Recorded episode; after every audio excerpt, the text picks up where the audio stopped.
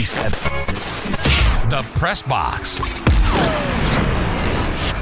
Welcome into another edition of the Press Box podcast. And boy, you have joined us for a good one. Mike Grace and my partner Chris Stewart had a chance to visit with Brad Nessler, the voice of the SEC on CBS. And you'll hear from Brad in just a moment. So, what is the Press Box podcast? Well, a slice of what you can hear each and every weekday on great radio stations around the state of Alabama. Want to find us? Well, just visit the Press Box website. That's PressBoxRadio.com. There you can find the affiliates page and find the station nearest you, the episodes page, hear the show on demand, or simply press the listen button to hear the Pressbox anytime, 24 hours a day, seven days a week. Hey, shout out to our newest affiliate. That's KWIN AM 1420, FM 101.3 in Chattanooga, Tennessee. As yes, the Pressbox has worked its way outside the boundaries of the state of Alabama. Our thanks to our friends at KWIN for joining us here inside the Pressbox. All right, now to today's Pressbox podcast and a conversation with the voice of the SEC on CBS. He's Brad Nessler.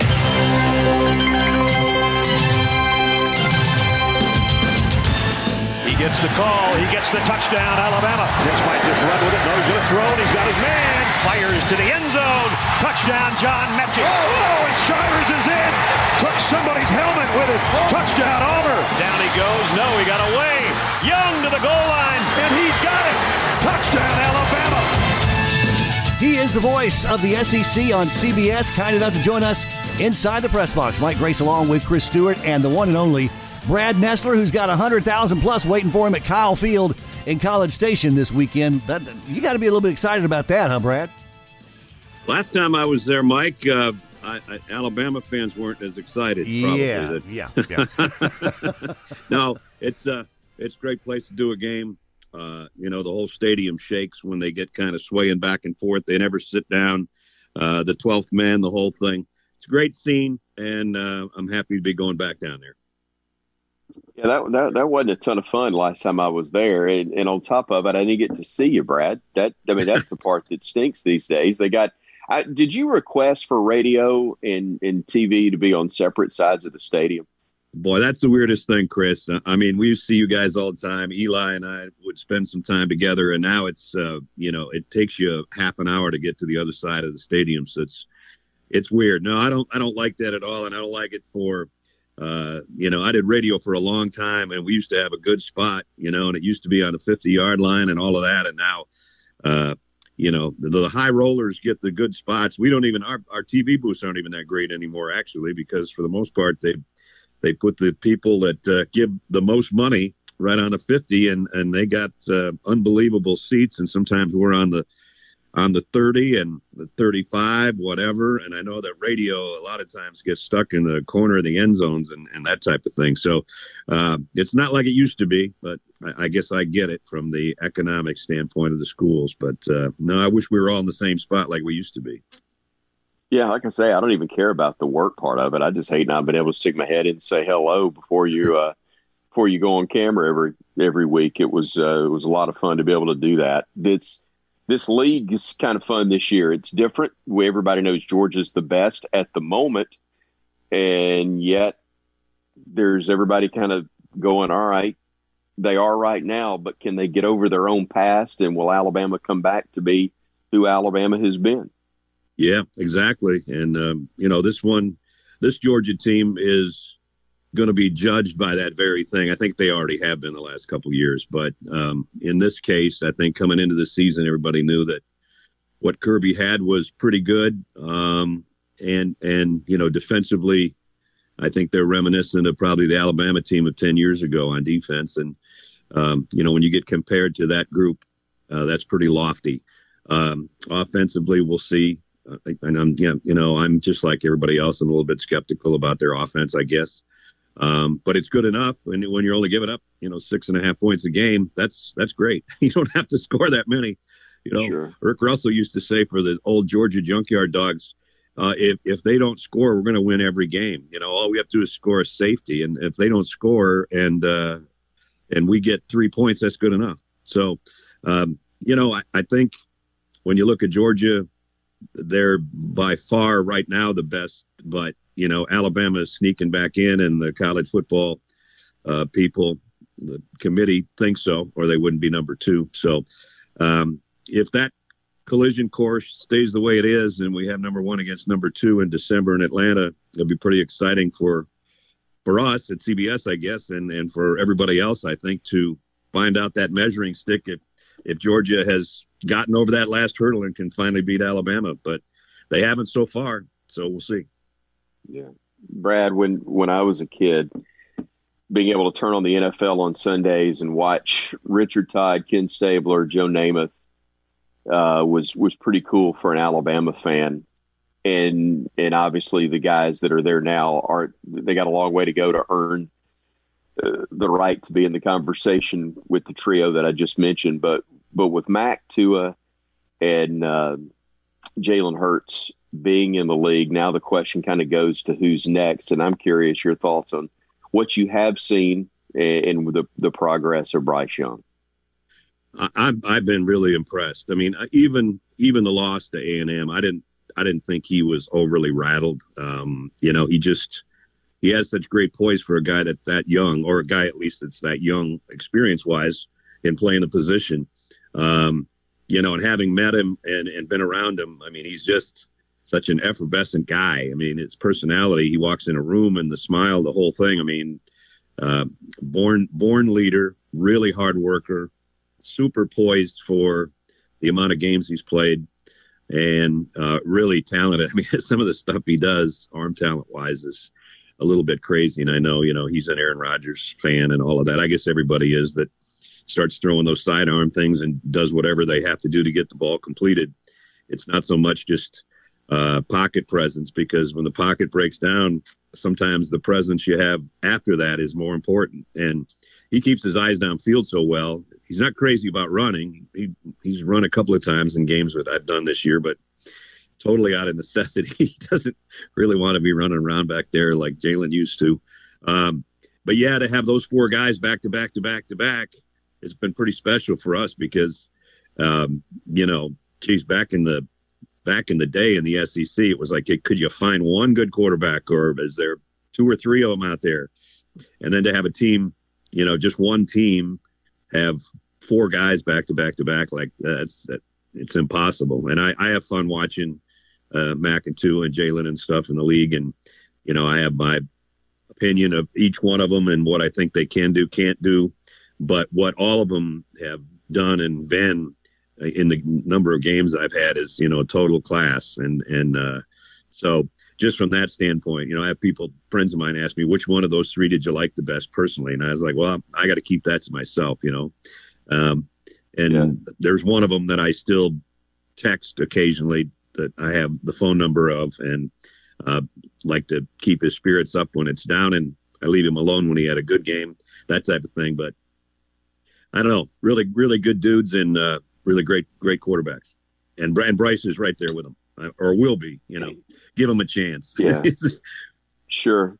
He he also seems like in this look, it's a new day with the NIL, and I think of good lord, the amount of money Johnny Manziel would have made as a player uh, in in college while he was at Texas A and M, and uh, and other guys that that would have fallen into that category as well. But but the the modern age, the the NIL age as it stands right now, Bryce seems to be a really good fit in that regard as well, doesn't he?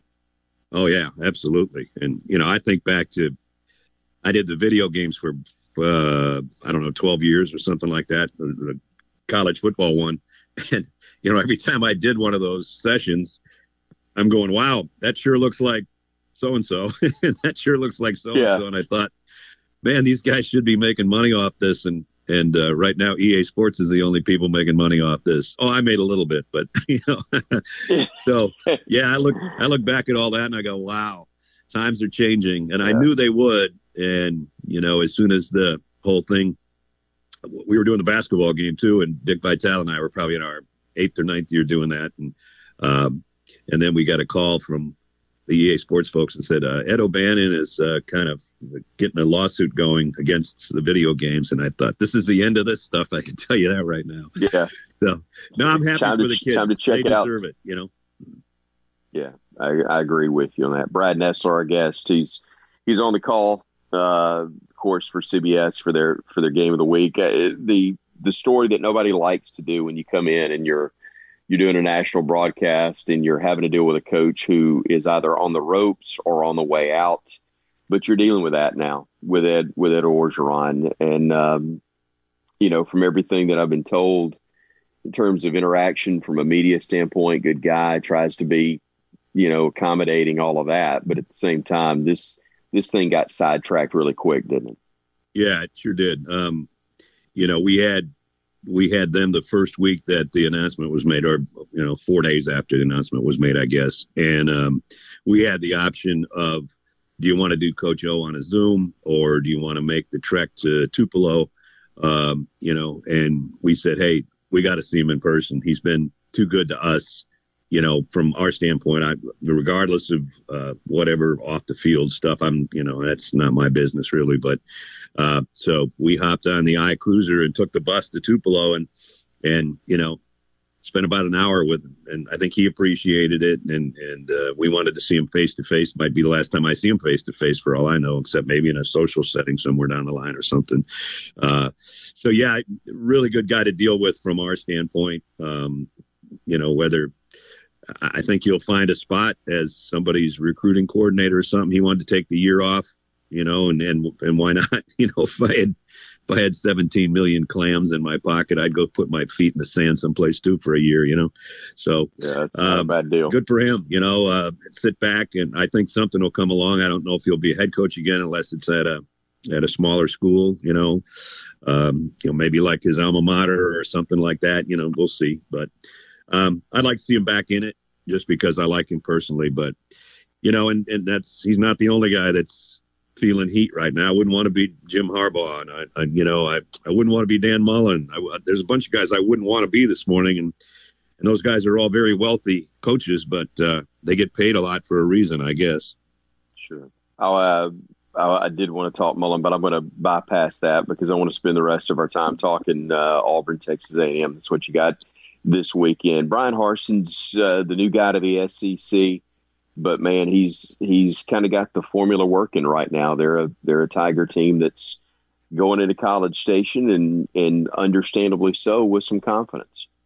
Yeah, and they should. I mean, they're they're they're really playing well on on both sides of the ball. I think uh, the fact that they have put the back to back, you know, wins against ranked teams together for the first time in forever, um, and first time to beat a top 10 team since they beat Bama a couple of years ago in, in beating Ole Miss. So uh, he's got him playing really well. I do not know Bryan at all. Um, I'm looking forward to it because we're meeting with him. What's today? Uh, tomorrow.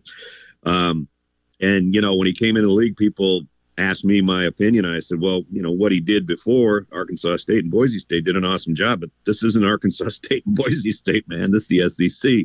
And I think he was. Yeah uh, smart enough to hire the guys that he hired around him. You know, Mike on offense and Derek on defense, and uh, that's both of those things are working out pretty darn well right now. And he's got Bo Nix playing like everybody expected Bo Nix to play, I guess, since the time he was born. Uh, you know, poor guy plays really well at home, doesn't play that great on the road. Uh, he's really played consistently well throughout the season, with the exception of, I guess, maybe the Georgia State game. But uh, you know that helps. You got a tank Bigsby, that helps. Uh, you got a defense playing like their defense is playing right now, that helps. So uh, they they are a confident team. They're a really good team, a team that you know controls its own destiny, which is just ironic. At this, I just never saw this coming. To be honest with you, Chris, I just figured, well, maybe I'll get to see Auburn for the Iron Bowl, you know, and and whatever, and I will, but uh, or I assume I will, but you know, to be at this stage of the season and have them you know, being in the top 15, and and so is A and M. Uh, it's uh, I think it might be the only top 20 matchup of the weekend, so I'm looking forward to it. You know, you referenced your EA Sports days. I mean, there are times where Bo Nix is in video game mode. It's some of the things he's doing. He's you go, there's no way he's getting out of it. Then there are other times he's sitting in the pocket, and you go, what is he doing? Uh, you know, based on based on which stadium he happens to be in. But man, when he is on, he is he is truly about as talented as anybody out there, isn't he? Uh, yeah, I mean, it's, he's really fun to watch when he's having a good day, it, and it's almost painful to watch when he's having a bad day. And um, and I don't know that you can necessarily see it coming from a first quarter standpoint. It doesn't really work out that way. He just he's a baller when he's got to make plays, and you know some of the stuff he's done this year. I mean, back when I was a kid, I used to watch Fran Tarkenton run around, and it, it seemed like it was a, a 15 or 16 second play, and you were like, "All right, he's yeah. already gone back 35 yards. Now what's he going to do? He's got to at least throw it 40 yards just to get back across the line of scrimmage." And I mean, some of the stuff some of the plays that Bo has made this year, uh, it seems like some of those kind of scrambles, and and then he not only makes something out of it, but in a lot of cases makes touchdowns out of it. So uh, I hope he has one of those kind of nights. I don't I don't care uh, one of those kind of days. I don't care who wins, but I would rather see him play great and you know Zach Calzada play great and and have a tight game. I you know it's just uh, nature of the business. You know that. Well, you talked about Fran Tarkenton looking like it took 15 seconds for the play to take place. That's because it was halftime of Monday Night Football, and when Howard was doing the the uh, description of it, it was in slow mo, so it was 15 seconds with that with that scramble. Uh, yeah, no, no doubt about it. You didn't really know how many cocktails Howard had had at the afternoon uh, get together with the the media and the uh, salespeople. So sometimes those takes were probably the third or fourth takes of Howard doing the 19 seconds. and, and as Seinfeld would say, not that there's anything wrong with that. Exactly. Uh, exactly.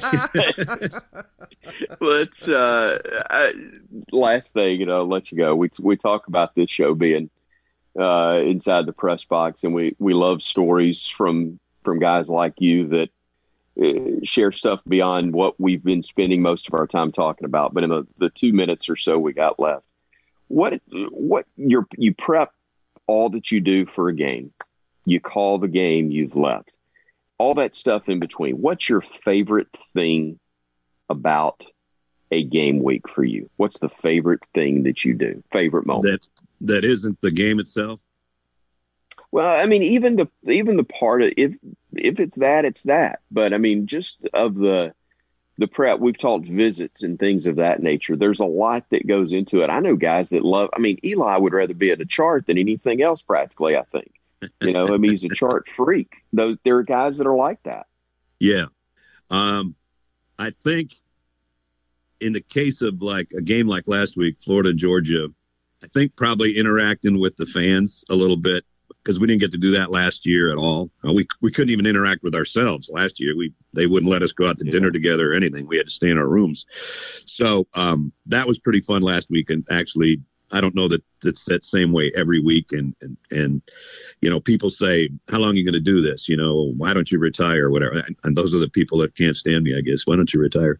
It's like I I don't. There's nothing that I do all week long or any even during the off season that I enjoy more than probably the competitiveness and the teamwork of getting together to do a game. And so, like, uh, you know, even if I did golf a lot or fish a lot or whatever people do when they're retired, I have more fun doing games than I have having hobbies. So, um, from the overall standpoint, I just have more fun doing this than just about anything other than hanging out with my family. So, uh, that part. But then, you know, like last week, I was standing outside uh, in, in, Jacksonville and out by our bus, and you know, people were going by and half in blue and orange and half in red and black, and people are screaming at us, or can I take a picture, or whatever, I want to shake my hand, whatever.